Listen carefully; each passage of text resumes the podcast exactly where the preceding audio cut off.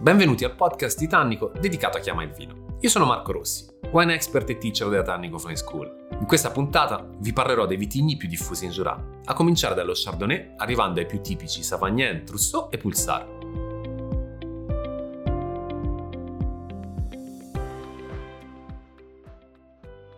Lo Chardonnay arriva in Jura probabilmente dalla vicina Borgogna e veniva chiamato Gamay Blanc anticamente. Beh, dobbiamo dire che è di fatto il vitigno più diffuso in assoluto perché ricopre oltre il 50% della superficie vitata della Jura. Il, lo Chardonnay qui è in grado di raggiungere, soprattutto nella parte sud, dei livelli di eleganza e finezza assurdi, incredibili, che ricordano proprio il mondo del, dello Chablis. Poi abbiamo dei produttori che lo interpretano in un modo tradizionale, in un modo innovativo, dipende. Eh, Jean-François Ganeva eh, per esempio, è un produttore che ha avuto la capacità di andare in Borgogna da Marc Moret, quindi ha fatto dieci anni di esperienza in un domain molto importante, andando a comprendere fino in fondo un nuovo modo di lavorare, un nuovo stile. È tornato in, in patria e ha deciso di andare da, ad attuare attivare proprio dei processi un po' più contemporanei e moderni per cercare di cambiare quello che era il panorama vitivinicolo del, della Jura. Oggi lavora andando a vinificando delle micro particelle, quindi ha proprio un focus su quelle che sono le differenze anche all'interno dello stesso vigneto, quindi una visione che ricorda molto quella della Borgogna. Ma la sua innovazione è quella di essersi allineato alla perfezione anche con eh, Auvernois, quindi di lavorare dal 1998 quando appunto ha ripreso in mano il vigneto di famiglia, un domain del 1650, quindi una tradizione fortissima che ha scardinato, andando, come dicevo, ad innovare già nel lavoro in vigna. Quindi oltre alla microparticella lavora in biodinamica, fermentazioni spontanee in cantina, ma soprattutto è riuscito a rimuovere dal 2006 l'utilizzo della solforosa, quindi lavora in completa assenza di solforosa. E ci riesce grazie all'espressione territoriale dello Chardonnay con un volume alcolico interessante anche grazie appunto a quello che sono le caratteristiche climatiche del, di questa zona di, di Jura, con l'estate estremamente calda, un uh, autunno estremamente soleggiato, ma anche con una grandissima eleganza, perché la componente di freschezza che lo Chardonnay riesce a portare nel vino in Jura è quasi unica. Dobbiamo andare soltanto possibilmente nel, nella Champagne o comunque nel nord della Borgogna per andare a ritrovare un'espressione di questo tipo. Quindi queste componenti gli hanno permesso, insieme alla tecnica maturata negli anni, di andare a eliminare completamente l'utilizzo della solforosa.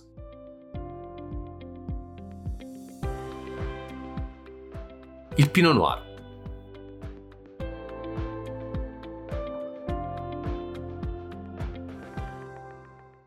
Pinot Noir è forse l'ultimo vitigno a fare la sua comparsa in Jura e lo dobbiamo al nobile Jean de Chalon che andando nella vicina Borgogna si appassiona a questo vitigno e ai vini ottenuti da questo vitigno. Quindi decide di introdurre all'interno della regione il Pinot Noir.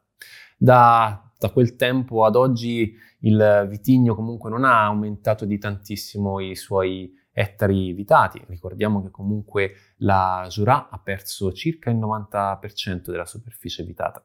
Il Pinot Noir ricopre soltanto a malapena il 10% di tutto il, di tutto il territorio vitato.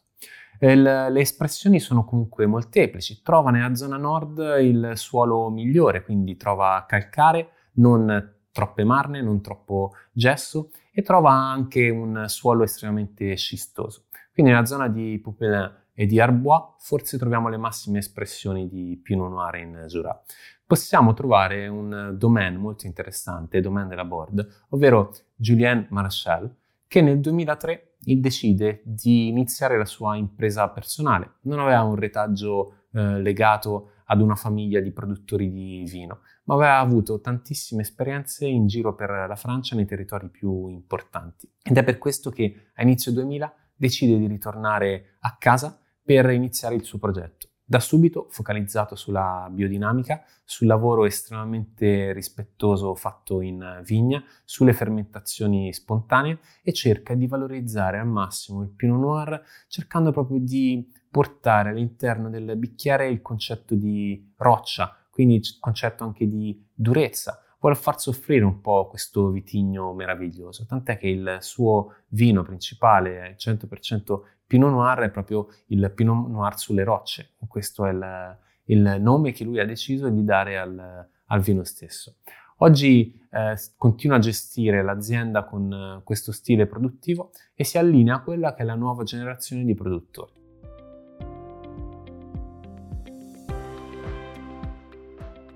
Il Savagnin.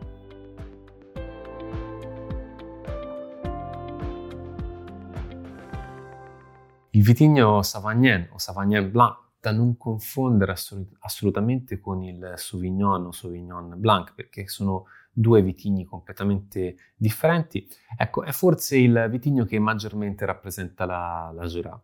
Un vitigno dalle origini antichissime, se ne parlava già nel Medioevo, ma che probabilmente trae origine dal Gewürztraminer. Ci sono intanto varie, varie idee a riguardo. Oggi ricopre dal 15 al 20% delle superfici vitate. Si pensa che furono il, gli ordini monastici a portarlo in Jura, probabilmente dal, dal Sud Tirolo, quindi da Termeno, che è di fatto la capitale indiscussa del Gewürztraminer, e che sia stata l'abbazia eh, di, di Château Chalon a permettere a questo vitigno piano piano di penetrare la, la regione.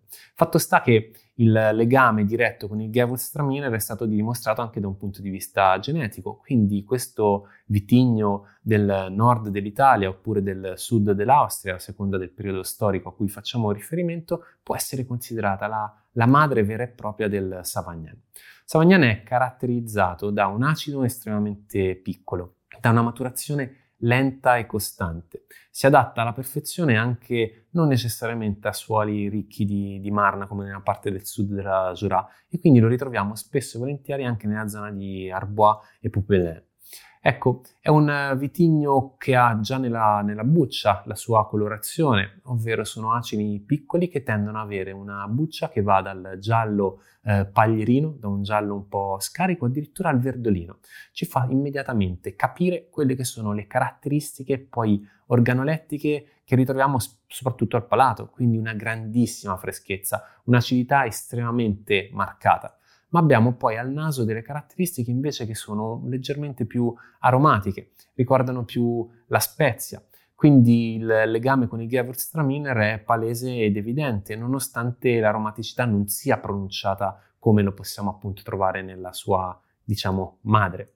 Ecco, il Savagnin viene utilizzato per andare a fare uno dei vini eh, più importanti in assoluto di, della Jura. Quindi lo troviamo nei vin Jean, e sono appunto stili che possiamo trovare nell'ossidativo, nell'ossidazione controllata.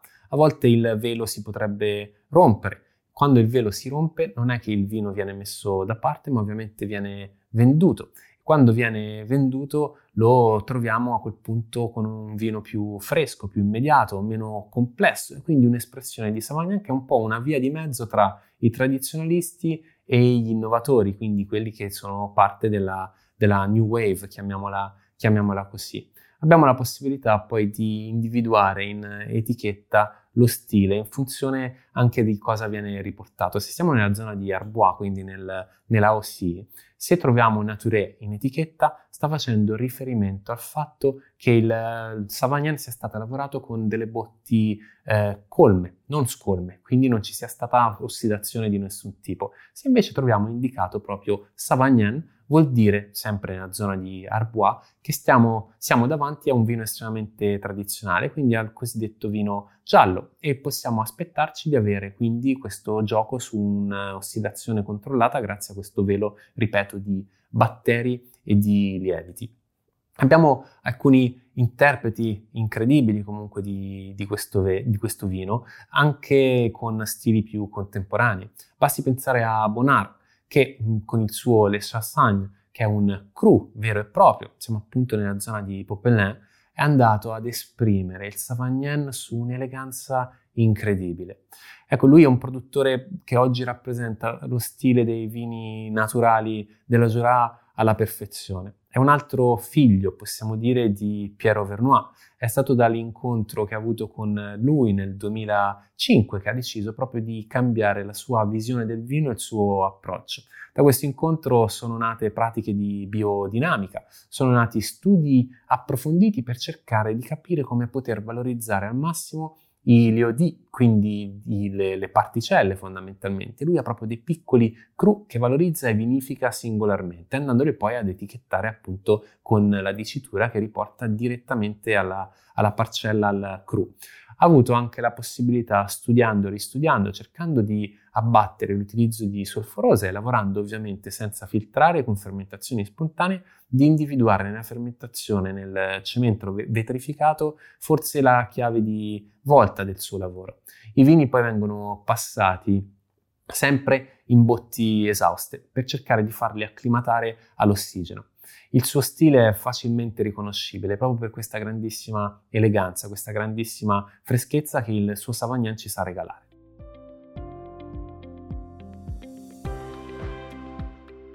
Il Trousseau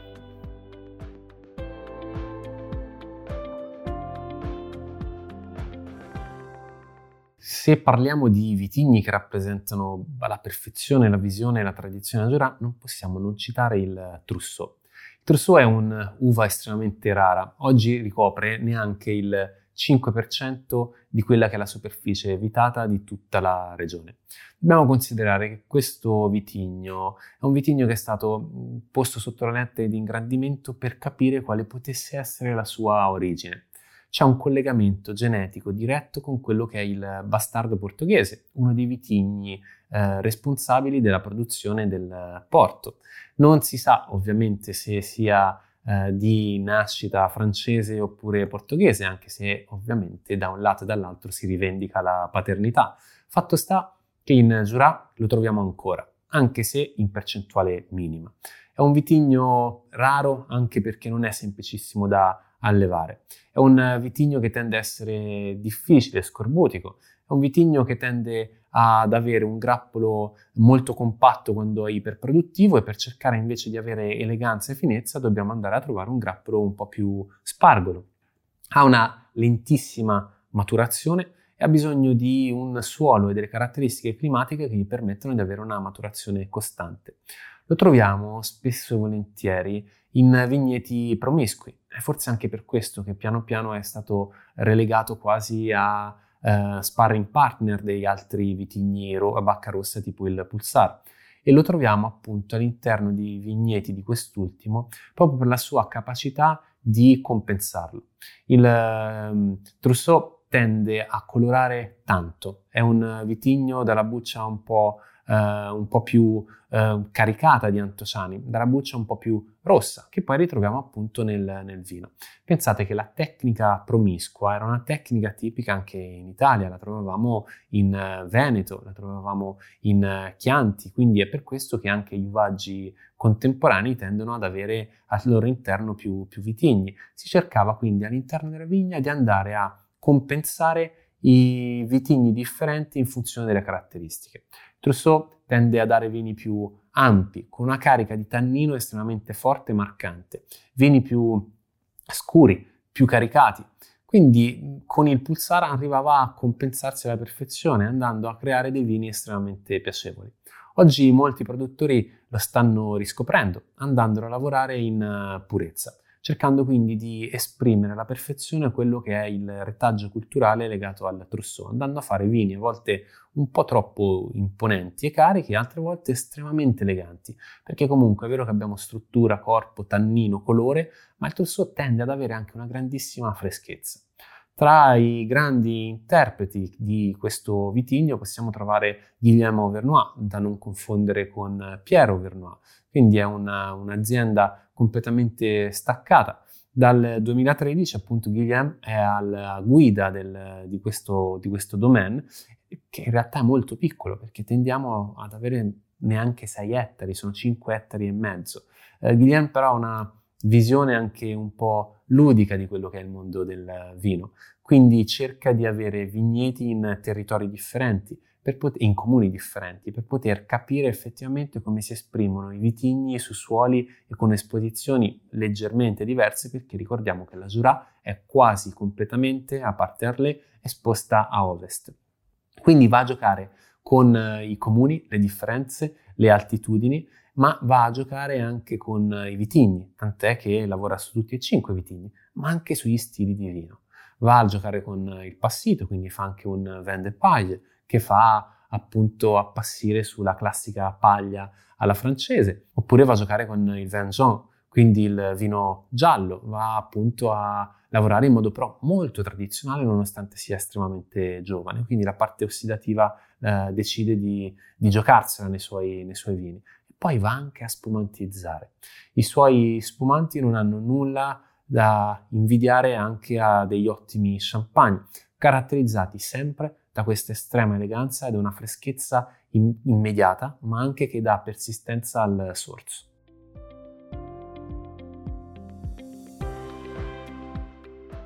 Il pulsare.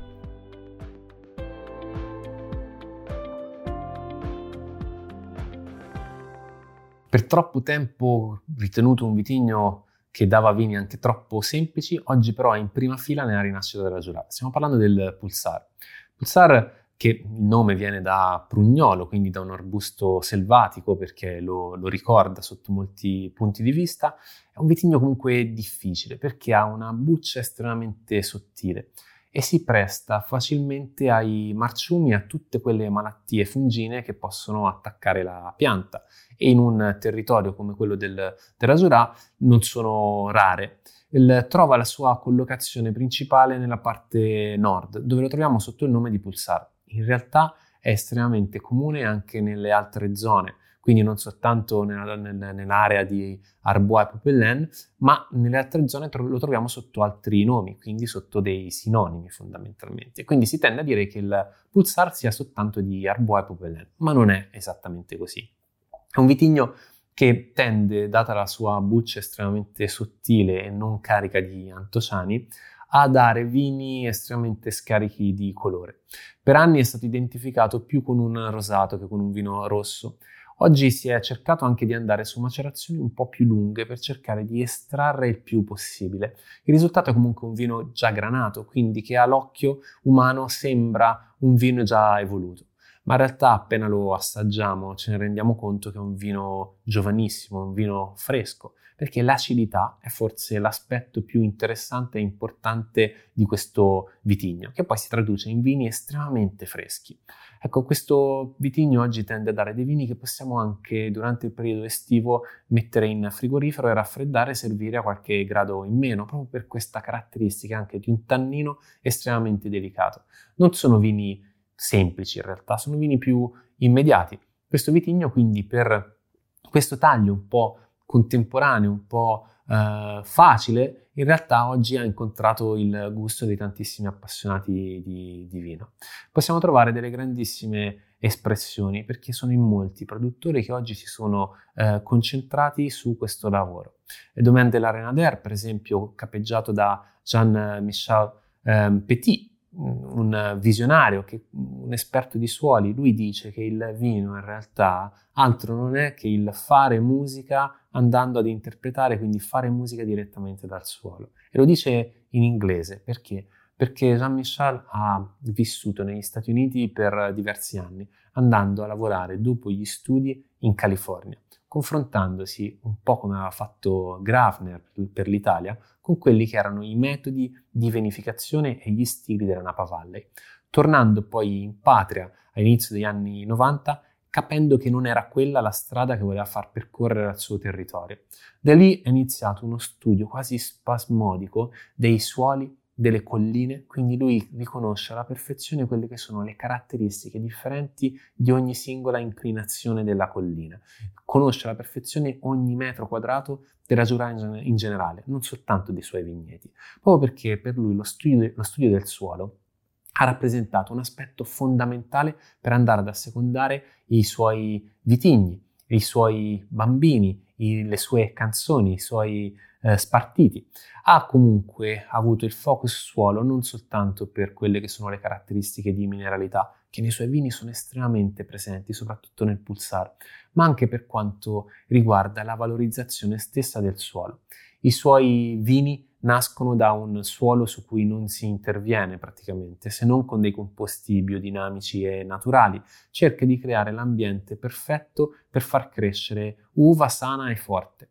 I vitigni da cui, di Pulsar, da cui con le vigne di Pulsar, da cui comunque ottiene il suo vino, hanno circa 30 anni, quindi sono vigne che iniziano ad andare verso l'età eh, âgée, iniziano ad essere vigne un po' più vecchie, quindi ha imparato nel tempo anche a conoscere il, loro modo di eh, porsi con il terreno, il suolo, ma anche con il clima. Quindi il suo focus non è mai la cantina, ma sempre quello che accade in vigna.